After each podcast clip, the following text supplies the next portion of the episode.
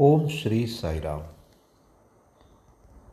പ്രശാന്തി സന്ദേശം ഉപാഖ്യാനം നൂറ്റി അറുപത്തിയേഴ് നാം എന്തിനാണ് വിമർശിക്കുന്നത്? Why do we criticise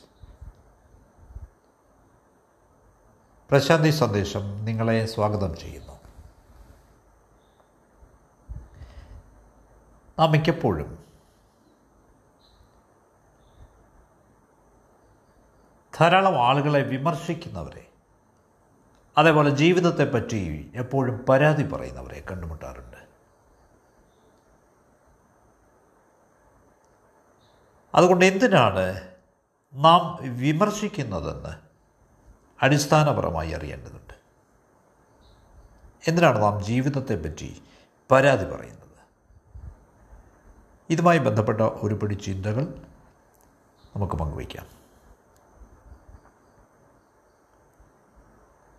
ആളുകളെ വിമർശിക്കുന്നത് അഥവാ ആളുകളെ പറ്റി പരാതി പറയുന്നത് നിങ്ങൾക്ക് ഒരുതരം സുഖം തന്നേക്കാം.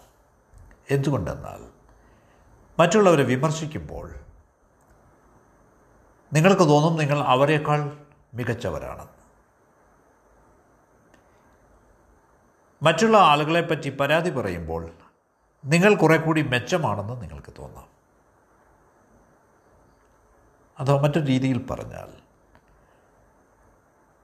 ഇത് ഒരു തരം ഈഗോ ഫുൾഫില്ലിംഗ് ആണ്. നാം നമ്മുടെ സ്വാർത്ഥതയെ നിറയ്ക്കുകയാണ്. അപ്പോൾ നോക്കിയാൽ നമുക്ക് ഇതാണ് കാണാനാവുക. മൂന്ന് പേർ കൂടിയാൽ ആരെയെങ്കിലും വിമർശിക്കാതെ ഇരിക്കുന്നത് അല്ലെങ്കിൽ പരാതിയൊന്നും പറയാതിരിക്കുന്നത് വളരെ അപൂർവമാണ്. ശരി. ഈ വിമർശിക്കാത്ത ആളുകൾ അവർ അവരുടെ ഈഗോ അഹംഭാവം അത് കളഞ്ഞവരാണ്. ഈഗോ ഇല്ലെങ്കിൽ ഒരു കാര്യവുമില്ല. എന്തിനാണ് നാം ഇതേപ്പറ്റി പരിഭവിക്കുന്നത്?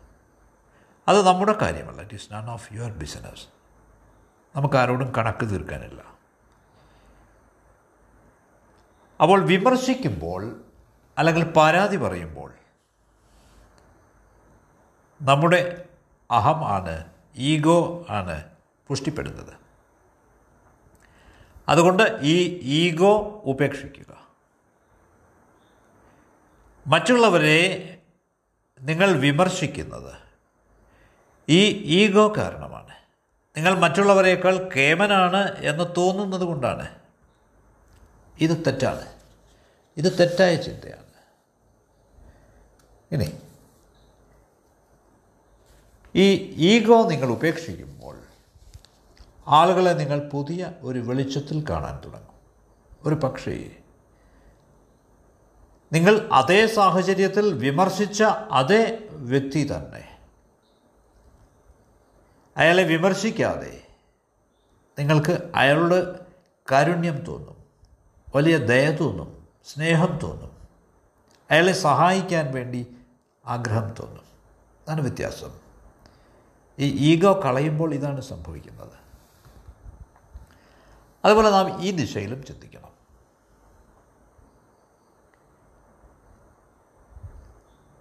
നിങ്ങളാണ് അയാളുടെ സ്ഥാനത്ത് ഉള്ളതെങ്കിൽ നിങ്ങളും ഇതേ രീതിയിൽ തന്നെ പെരുമാറും.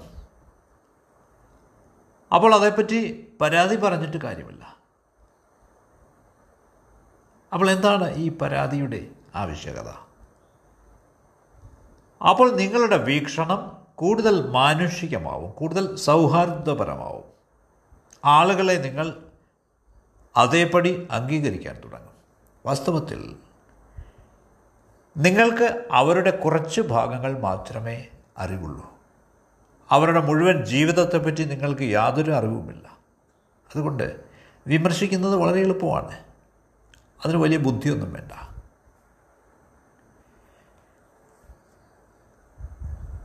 ഇതേക്കുറിച്ച് നിങ്ങളോട് ഞാനൊരു കഥ പങ്കിടാം. വളരെ പ്രസിദ്ധനായൊരു മനുഷ്യനുണ്ടായിരുന്നു തുർഗനേവ്. തുർഗനേവ് ഒരു വിഡ്ഢി എന്ന നിലയിൽ കുപ്രസിദ്ധനായിരുന്നു.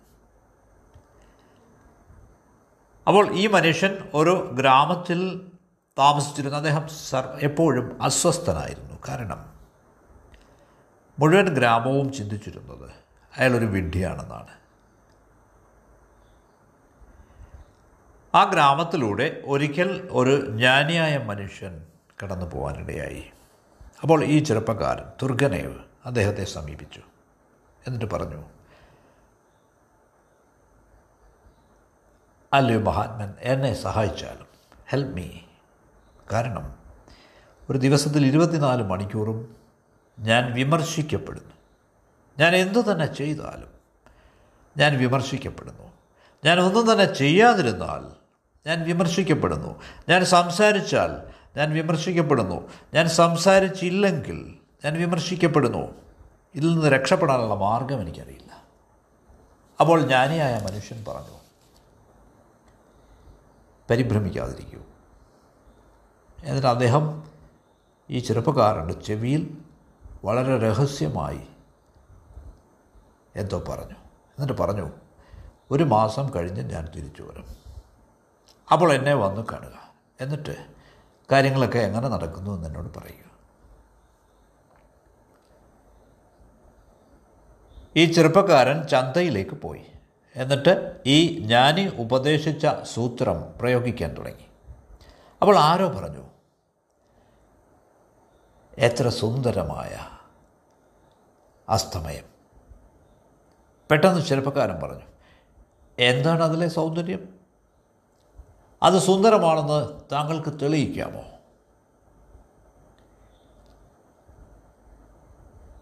അപ്പോൾ ആ അസ്തമയം സുന്ദരമാണെന്ന് പറഞ്ഞ മനുഷ്യൻ ഞെട്ടി. അത് വളരെ സുന്ദരമായ സായാഹ്നമായിരുന്നു. പക്ഷേ തെളിവെവിടെ? അതിനെന്തെങ്കിലും തെളിവുണ്ടോ? സൗന്ദര്യം എന്തെന്ന് നിങ്ങൾക്കറിയാമോ? എല്ലാവർക്കും അറിയാം പക്ഷേ ഒരുത്തർക്കും അത് തെളിയിക്കാനാവില്ല. നോബഡി ക്യാൻ പ്രൂവ് ഇറ്റ് അതുകൊണ്ട് ആ മനുഷ്യൻ നിശബ്ദനായിരുന്നു. അപ്പോൾ എല്ലാവരും ചിരിക്കാൻ തുടങ്ങി. അവർ പറഞ്ഞു ഇത് വളരെ വിചിത്രമായിരിക്കുന്നു. ഞങ്ങൾ കരുതിയിരുന്നത് ഇവൻ ഒരു വിഡ്ഢിയാണെന്നാണ്. പക്ഷേ ഇവൻ മഹാനായ ഒരു ബുദ്ധിജീവിയാണ്. ഗ്രേറ്റ് ഇന്റലക്ച്വൽ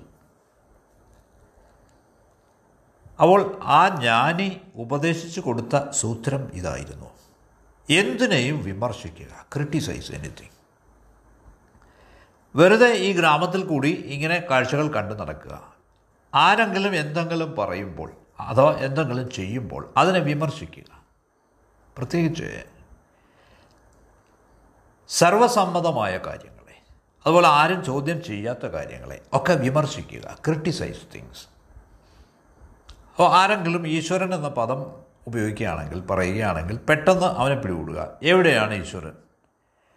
നിങ്ങൾ എന്ത് അസംബന്ധമാണ് സംസാരിക്കുന്നത്? അപ്പോൾ ആരെങ്കിലും സ്നേഹത്തെപ്പറ്റി സംസാരിക്കുന്നതിരിക്കട്ടെ ഉടനെ അയാളെ പിടികൂടുക. എന്താണ് പ്രേമം? എന്താണ് സ്നേഹം? സ്നേഹം എവിടെയാണ്? അപ്പോൾ എല്ലാവരുടെയും മുമ്പിൽ വെച്ച് ഇത്തരം ചോദ്യങ്ങൾ ചോദിക്കുക. അപ്പോൾ ആരോ ആരെങ്കിലും പറയും പ്രേമം ഹൃദയത്തിലാണ് സ്നേഹം ഹൃദയത്തിലാണ്. അപ്പോൾ പറയണം ഇല്ല. ഹൃദയത്തിൽ യാതൊന്നുമില്ല. നിങ്ങൾ ഏതെങ്കിലും ഒരു സർജന്റെ അടുത്ത് പോയി ചോദിച്ചോളൂ. ഹൃദയത്തിനുള്ളിൽ ഈ സ്നേഹം പ്രേമം ഇങ്ങനെ യാതൊന്നുമില്ല. അവിടെ ഒരു രക്തചംക്രമണ വ്യവസ്ഥയാണുള്ളത്. അത് ബ്ലഡ് പമ്പ് ചെയ്യും രക്തം പമ്പ് ചെയ്യും എന്നിട്ട് ശുദ്ധീകരിക്കും. അതും പ്രേമവുമായി സ്നേഹവുമായി എന്താണ് ബന്ധം? അപ്പോൾ ഇങ്ങനെ കാര്യങ്ങൾ മുന്നോട്ട് പോകും. ഇതായിരുന്നു ആ ജ്ഞാനിയായ മനുഷ്യൻ ഉപദേശിച്ചു കൊടുത്തത്.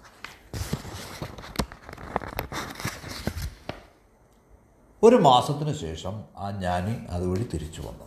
ആ സമയമായപ്പോഴേക്കും ഈ വിഡ്ഢി ദ ഇഡിയറ്റ് ഈ ഫുൾ അദ്ദേഹം ജ്ഞാനിയായി കഴിഞ്ഞിരുന്നു. അയാളൊരു ജ്ഞാനിയായ മനുഷ്യനായി കഴിഞ്ഞിരുന്നു. അപ്പോൾ ആ ജ്ഞാനിയായ മനുഷ്യൻ പറഞ്ഞു ഒരു കാര്യം ഓർത്തു ഓർത്തുകൊള്ളുക. താങ്കളുടെ ഭാഗത്തു നിന്ന് ഒന്നും ഉറപ്പിച്ച് പറയരുത്. അപ്പോൾ ആരും തന്നെ താങ്കളെ വിമർശിക്കാൻ ധൈര്യപ്പെടില്ല. അവർ കാര്യങ്ങൾ പറഞ്ഞുകൊള്ളട്ടെ. താങ്കൾ വെറുതെ വിമർശിക്കുകയും പരാതിപ്പെടുകയും മാത്രം ചെയ്യണം. എപ്പോഴും ആക്രമിക്കുന്ന സ്വഭാവമാവണം അഗ്രസീവ് ആവണം. അല്ലാതെ പ്രതിരോധിക്കുന്ന സ്വഭാവം അരുത്. നെവർ ബി ഡിഫെൻസീവ് അപ്പോൾ പ്രതിരോധ മനോഭാവം കൈക്കൊള്ളരുത്. എപ്പോഴും അറ്റാക്ക് ചെയ്യണം. ബി അഗ്രസീവ് ആക്രമണ സ്വഭാവമുള്ള ആളായിരിക്കണം. ഓരോന്നിനെയും ഓരോരുത്തരെയും വിമർശിക്കുക. അവർ താങ്കളെ ആരാധിക്കും. അപ്പോൾ ഇങ്ങനെ ഈ വിഡ്ഢിയായ മനുഷ്യൻ ഒരു ജ്ഞാനിയായ മനുഷ്യനായി മാറി. അപ്പോൾ ഇതിന് വലിയ ബുദ്ധിശക്തിയൊന്നും വേണ്ട. ഈ വിമർശിക്കുന്നതിന് അഥവാ പരാതിപ്പെടുന്നതിന് ഇന്റലിജൻസ് ആവശ്യമില്ല. വളരെ എളുപ്പം. നിങ്ങൾക്ക് ജ്ഞാനിയായിത്തീരാം. വളരെ പെട്ടെന്ന് തന്നെ നിങ്ങൾക്ക് ബുദ്ധിമാനാവാം. ലോജിക്ക് പഠിപ്പിക്കുന്ന ഒരു പ്രൊഫസർ ഉണ്ടായിരുന്നു. ആരെങ്കിലും ഏതെങ്കിലും പുസ്തകത്തിന്റെ പേര് പറഞ്ഞാൽ ഉടനെ അതൊരു സാങ്കല്പിക രചനയാണെങ്കിൽ കൂടി അങ്ങനെ ഒരു പുസ്തകം നിലവിലില്ല. പക്ഷേ ഈ പ്രൊഫസർ ഉടനടി അതിനെ വിമർശിക്കും. ഞാൻ ആ പുസ്തകം വായിച്ചിട്ടുണ്ട്. അതിനുള്ളിൽ ഒന്നുമില്ല. അപ്പോൾ കഥ ഇങ്ങനെയാണ് പോകുന്നത്. ഒരു മനുഷ്യനൊരിക്കൽ വൈസ് ചാൻസലറെ ചെന്ന് കണ്ടു. എന്നിട്ട് ഈ കാര്യം പറഞ്ഞു. അദ്ദേഹം പറഞ്ഞു ഇത് തികഞ്ഞ സത്യസന്ധതയില്ലായ്മയാണ്. എന്തുകൊണ്ടെന്നാൽ ആദ്യം അയാൾ വിമർശിച്ചിരുന്നത് ശരിക്കുള്ള ഗ്രന്ഥകർത്താക്കളെ തന്നെയാണ്.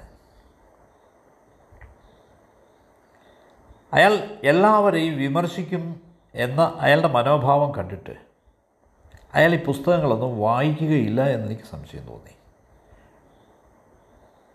പക്ഷേ അയാൾ താൻ നന്നായിട്ട് വായിക്കുന്നുണ്ട് വളരെ ബുദ്ധിമാനാണ് വളരെ ജ്ഞാനിയാണ് എന്നൊക്കെ നടിക്കുകയാണ്. അതുകൊണ്ട് ഞാനും ചെയ്തു. ഞാൻ കുറച്ച് സാങ്കല്പിക പേരുകൾ പറഞ്ഞു. ഗ്രന്ഥകർത്താക്കളുടെ. അയാൾ അവരെയും വിമർശിച്ചു. അയാൾ പറഞ്ഞു ഈ പുസ്തകങ്ങളിലൊന്നും ഒന്നുമില്ല. വെറും പൊള്ളയാണ്. ഈ രചയിതാക്കൾക്ക് ഒന്നും അറിയില്ല. അങ്ങനെ ഒരു രചയിതാവേ ഇല്ല. അതേപോലെ അങ്ങനെ ഒരു പുസ്തകമേ ഇല്ല. എന്തു ചെയ്യും? അപ്പോൾ വൈസ് ചാൻസലർ പറഞ്ഞു. ഇത് വളരെ വിചിത്രമായിരിക്കുന്നു. ഈ പ്രൊഫസർ വളരെ ഉത്തരവാദിത്തമുള്ള മനുഷ്യനാണെന്നാണ് ഞാൻ കരുതിയിരുന്നത്. അപ്പോൾ ആദ്യത്തെ മനുഷ്യൻ പറഞ്ഞു അയാളെ ഒരിക്കൽ നമുക്ക് പിടികൂടാം. ഞാൻ അയാളെ യാദൃശ്ചികമായി ഓർക്കാപ്പുറത്ത് പിടികൂടാം. എന്നിട്ട് ഇത് തെളിയിക്കാം. എന്നിട്ട് ഈ മനുഷ്യൻ മൂന്ന് നാല് പുസ്തകങ്ങളുടെ വ്യാജ പുസ്തകങ്ങളുടെ അങ്ങനെ പുസ്തകങ്ങളില്ല.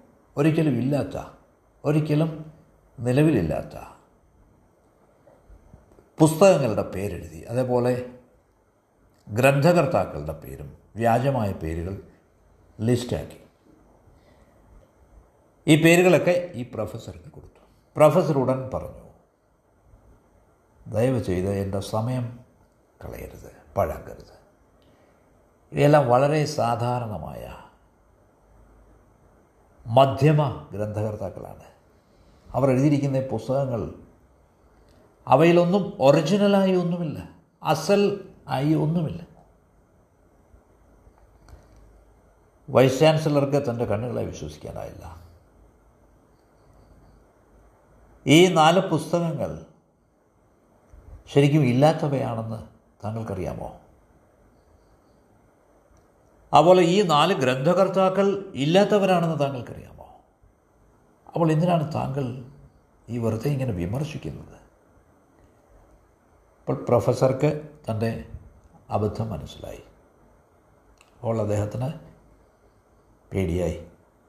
അപ്പോൾ മറ്റേ മനുഷ്യൻ പറഞ്ഞു എല്ലാവരെയും വിഡ്ഢികളാക്കാൻ ശ്രമിക്കരുത്. നിലവിലില്ലാത്ത കുറേ പുസ്തകങ്ങളെ പറ്റിയാണ് ഞാൻ താങ്കളോട് കഴിഞ്ഞ ദിവസം ചോദിച്ചത്. ഇതാണ് അതിന്റെ തെളിവ്. താങ്കളെപ്പോലെ ഔന്നത്യമുള്ള ഒരു പ്രൊഫസറുടെ സ്ഥിതി വൈസ് ചാൻസലറെ അറിയിക്കാനാണ് ഞാൻ വന്നത്. താങ്കളെപ്പോലെ ഔന്നത്യമുള്ള ഒരാൾ ഏറ്റവും കുറഞ്ഞത് ഏറ്റവും ചുരുങ്ങിയത് ആ അറിവിനോട് ആത്മാർത്ഥതയുള്ള ഒരാളായിരിക്കണം. താനൊരു പ്രത്യേക പുസ്തകം വായിച്ചിട്ടില്ല എന്ന് പറയാനെങ്കിലുമുള്ള ആത്മാർത്ഥത കാണിക്കണം. ഈ സംഭവം കാണിക്കുന്നത്. ഈ ചങ്ങാതികൾ വിമർശിക്കുന്നത് വാസ്തവത്തിൽ ഈ പുസ്തകങ്ങൾ വായിക്കാതെയാണ്. ഈ ഗ്രന്ഥകർത്താക്കളുടെ പേര് പോലും അറിയാതെയാണ്. കാരണം ഇവരുടെയൊക്കെ ശക്തി ഈ വിമർശനത്തിലാണ്. ഇതിന്റെ അർത്ഥം ആ മനുഷ്യൻ ഒരു തികഞ്ഞ വിഡ്ഢിയാണെന്നാണ്. അപ്പോൾ പിന്നീട് കൂടുതൽ അന്വേഷിച്ചപ്പോൾ മനസ്സിലായത് ഈ പ്രൊഫസർ ലൈബ്രറിയിലേ പോകാറില്ലാത്ത ആളാണ്. അദ്ദേഹം ഒരിക്കൽ പോലും ഏതെങ്കിലും ഒരു പുസ്തകം റെഫർ ചെയ്തിട്ടില്ല. അദ്ദേഹം വിമർശനം മാത്രമാണ് അദ്ദേഹത്തിന്റെ പണി. അതുകൊണ്ട് ബുദ്ധിമാനായ ഒരു മനുഷ്യൻ വിവേകിയായ ഒരു മനുഷ്യൻ എല്ലായ്പ്പോഴും വിനയാന്വിതനാവും. ഇറ്റ്സ് ഓൾവേസ് ഹമ്പിൾ ദയവ് ചെയ്ത് ശ്രദ്ധിക്കുക. അപ്പോൾ താങ്കളുടെ ചോദ്യം. നാം എന്തിനാണ് ഇങ്ങനെ വിമർശിക്കാൻ തുനിയുന്നത് എപ്പോഴും? എന്തുകൊണ്ട്? കാരണം ഇങ്ങനെ പരാതി പറയുന്നത് വളരെ എളുപ്പമാണ്. ഇറ്റ്സ് വെരി സിമ്പിൾ അപ്പോൾ ഇതിന് പിന്നിലുള്ള മനഃശാസ്ത്രം എന്തെന്നാൽ ഇതേറ്റവും വില കുറഞ്ഞ ഏറ്റവും എളുപ്പമുള്ള മാർഗമാണ് നിങ്ങൾ സ്പെഷ്യലായ പ്രത്യേകതയുള്ള ആളാണ് എന്ന് തെളിയിക്കുന്നതിന് ഏറ്റവും എളുപ്പമുള്ള മാർഗം ഇതാണ്. മറ്റൊരുവനേക്കാൾ കൂടുതൽ കാര്യങ്ങൾ നിങ്ങൾക്ക് അറിയാമെന്ന് തെളിയിക്കാൻ ഉള്ള എളുപ്പവഴിയാണിത് പക്ഷേ വാസ്തവത്തിൽ നിങ്ങൾ ദുർഗനൈവനെ പോലെ ഒരു ഇഡിയറ്റാണെന്ന് തെളിയിക്കുകയാണ് നിങ്ങൾ. അപ്പോൾ ജ്ഞാനത്തിന്റെ ഈ ലോകത്ത് വിനയമുണ്ടാവുക. വിനയവാനാവുക. ആരെയെങ്കിലും വിമർശിക്കുന്നതിന് മുമ്പ് എല്ലാ വശങ്ങളും നോക്കിക്കാണുക എല്ലാ വീക്ഷണകോണുകളിലും. സാധ്യമായ എല്ലാ വീക്ഷണത്തോടെയും. അപ്പോൾ നിങ്ങൾക്ക് അതിശയം തോന്നും. അപ്പോൾ നിങ്ങൾക്ക് മനസ്സിലാവും. വിമർശനയോഗ്യമായത് വളരെ വളരെ കുറച്ച് കാര്യങ്ങളേ ഉള്ളൂ. പരാതി പറയാൻ കുറച്ച് കാര്യങ്ങളേ ഉള്ളൂ. അതുകൊണ്ട് ഇത്തരം വിമർശനങ്ങൾ പരാതികൾ നിങ്ങളുടെ ഈഗോ ഫുൾഫിൽ ചെയ്യുക മാത്രമേ ഉള്ളൂ. അത്രമാത്രം. പ്രൊഫസർക്ക് തന്റെ ഡോക്ടറേറ്റ് കിട്ടിയത് ആദിശങ്കരനും ബ്രാഡ്ലിയും എന്ന വിഷയത്തിലാണ്. രണ്ടുപേരും വളരെ പ്രസിദ്ധരായ ആളുകളാണ്. അദ്ദേഹത്തിന്റെ ഡോക്ടറൽ ഡിസർട്ടേഷൻ അദ്ദേഹത്തിന്റെ പ്രബന്ധം മൂന്നാമതൊരാളിനെ കാണിക്കാൻ കൊണ്ടുപോയി. ഈ മനുഷ്യൻ ആ പ്രബന്ധം മുഴുവൻ മുഴുവൻ വായിച്ചു. ഒരു അറ്റം തൊട്ട് മറ്റേ അറ്റം വരെ വായിച്ചു. എന്നിട്ട് ഈ മൂന്നാമത്തെ മനുഷ്യൻ തന്റെ അഭിപ്രായം പറഞ്ഞതേയില്ല. ഈ മുഴുവൻ തീസിസും വായിച്ചു കഴിഞ്ഞിട്ടും ഒരഭിപ്രായവും പറഞ്ഞില്ല. നേരെ മറിച്ച് അദ്ദേഹം പറഞ്ഞു എനിക്കെന്റെ അഭിപ്രായം ഇത്ര എളുപ്പം പറയാനാവില്ല. താങ്കൾ പരിശോധിച്ച എല്ലാ സോഴ്സസും എല്ലാ സ്രോതസ്സുകളും എനിക്ക് വീണ്ടും പരിശോധിക്കണം. എന്നിട്ട് മറ്റ് സ്രോതസ്സുകളും എനിക്ക് നോക്കേണ്ടതുണ്ട്. താങ്കൾ പരിശോധിക്കാത്ത സ്രോതസ്സുകളും എനിക്ക് നോക്കേണ്ടതുണ്ട്. അതുകൊണ്ട് ഞാൻ ഇപ്പോൾ എന്തെങ്കിലും അഭിപ്രായം പറയാൻ തയ്യാറാവുന്നില്ല. അപ്പോൾ ഈ ഡോക്ടറേറ്റ് കിട്ടിയ മനുഷ്യൻ പറഞ്ഞു എന്റെ ഈശ്വര താങ്കൾ എന്റെ എക്സാമിനർമാരിൽ ഒരാളാവാത്തത് നന്നായി. അതല്ലായിരുന്നെങ്കിൽ എനിക്ക് ഡോക്ടറേറ്റ് ഒരിക്കലും കിട്ടില്ലായിരുന്നു. ഞാൻ ആറ് വർഷമായി ഇതിൽ വർക്ക് ചെയ്യുകയാണ്. പക്ഷേ ആറ് മാസം കൊണ്ട് ഞാൻ പരാമർശിച്ച ഞാൻ റെഫർ ചെയ്ത എല്ലാ സ്രോതസ്സുകളിൽ കൂടിയും താങ്കൾ കടന്നുപോയി. തന്നെയുമല്ല താങ്കൾ ഞാൻ ഒരിക്കലും കേൾക്കാത്ത സ്രോതസ്സുകളിലേക്ക് സോഴ്സസിലേക്ക് പോലും സഞ്ചരിച്ചു. അപ്പോൾ ആഴത്തിൽ പഠിക്കാൻ മെനക്കെടാത്ത വെറുതെ പ്രശംസിക്കുന്ന അല്ലെങ്കിൽ പഴിക്കുന്ന ആളുകൾക്ക് സംഭവിക്കുന്നതാണിത്. ഒരു തീസിസിന് അസൽ വസ്തുതകൾ ഇല്ലാത്തിടത്തോളം അതിന് ഡോക്ടറേറ്റിന് അർഹതയില്ല. വാസ്തവത്തിൽ ഓരോരുത്തർക്കുമുള്ള സാധാരണ ഗുണങ്ങൾ കണ്ടിട്ട് ആരെങ്കിലും പുകഴ്ത്താൻ ആർക്കും താല്പര്യമുണ്ടാവില്ല. കാരണം നോർമൽ ക്വാളിറ്റീസിനെ സാധാരണ ഗുണങ്ങളെ പേരിൽ നമ്മൾ ആരെയും പുകഴ്ത്താറില്ല. ആരും തന്നെ അതിന് തയ്യാറാവില്ല. വാസ്തവത്തിൽ ഈ ഗുണങ്ങൾ പുഷ്ടിപ്പെടുത്താൻ നമുക്ക് സഹായിക്കാം. പക്ഷേ എല്ലാവർക്കും പേടിയാണിതിന്. കാരണം എല്ലാവരും ഇങ്ങനെ വളരുകയാണെങ്കിൽ തന്റെ കാര്യം എന്താവും? അയാളുടെ മുഴുവൻ ആധിയും തന്റെ ഈഗോ ഇങ്ങനെ വലുതായി വലുതായി വരണം എന്നതിലാണ്. അതിന് ഏറ്റവും എളുപ്പമുള്ള വഴി മറ്റുള്ളവരെ വിമർശിക്കുകയാണ്. ഓരോന്നിനും പരാതി പറയുകയാണ്. നെഗറ്റീവ് ആവുകയാണ്. നമ്മുടെ അടിസ്ഥാന മനോഭാവം തന്നെ ഈ നെഗറ്റിവിറ്റി ആക്കുകയാണ്. അപ്പോൾ ഇതിന് പ്രത്യേകം ബുദ്ധിശക്തിയുടെ ഒന്നും ആവശ്യമില്ല. ഏത് വിഡ്ഢിക്കും ഇത് ചെയ്യാം. Any idiot can do it any idiot will do അപ്പോൾ ഈ വിമർശനത്തെപ്പറ്റി ക്രിറ്റിസിസത്തെപ്പറ്റി നമുക്ക് പറയാവുന്ന ഇതാണ്. പക്ഷേ ശരിക്കും വിമർശിക്കണമെങ്കിൽ ഒരുവൻ വളരെ ദയുള്ളവനാവണം കരുണാമയനാവണം പ്രേമമയനാവണം. ഒരുവൻ സമയം കണ്ടെത്തണം ഊർജം കണ്ടെത്തണം ബുദ്ധിശക്തി ഉണ്ടാവണം. അപ്പോൾ അത് ക്രിറ്റിസിസമല്ല വിമർശനമല്ല അത് ദ്രോഹകരമാവില്ല. അത് ശത്രുതാപരമാവുകയില്ല അത് സൗഹാർദ്ദപരമായ നിർദ്ദേശമാവും. ഫ്രണ്ട്ലി സജഷൻ കാരുണ്യപൂർവമുള്ള സമീപനമാവും. സിംപത്തറ്റിക് അപ്രോച്ച് അപ്പോൾ ഓരോരുത്തരും ഇങ്ങനെ സിംപത്തറ്റിക് ആവണം. കരുണാമയരാവണം. നിങ്ങളുടെ ധ്യാനം നിങ്ങളെ വിമർശിക്കാനല്ല സഹായിക്കുക. അഭിനന്ദിക്കാനാണ്. കാരണം നിങ്ങൾക്ക് ആവശ്യത്തിന് ബുദ്ധിശക്തിയുണ്ട്. നിങ്ങൾ വിമർശിക്കാൻ ചെയ്യുന്നതൊക്കെ മനസ്സിലാക്കപ്പെടും എന്ന് ധരിക്കുക. അത് പറയപ്പെടാതെ തന്നെ. ഉറക്കെ പറയാതെ തന്നെ അതൊക്കെ മനസ്സിലാക്കപ്പെടും.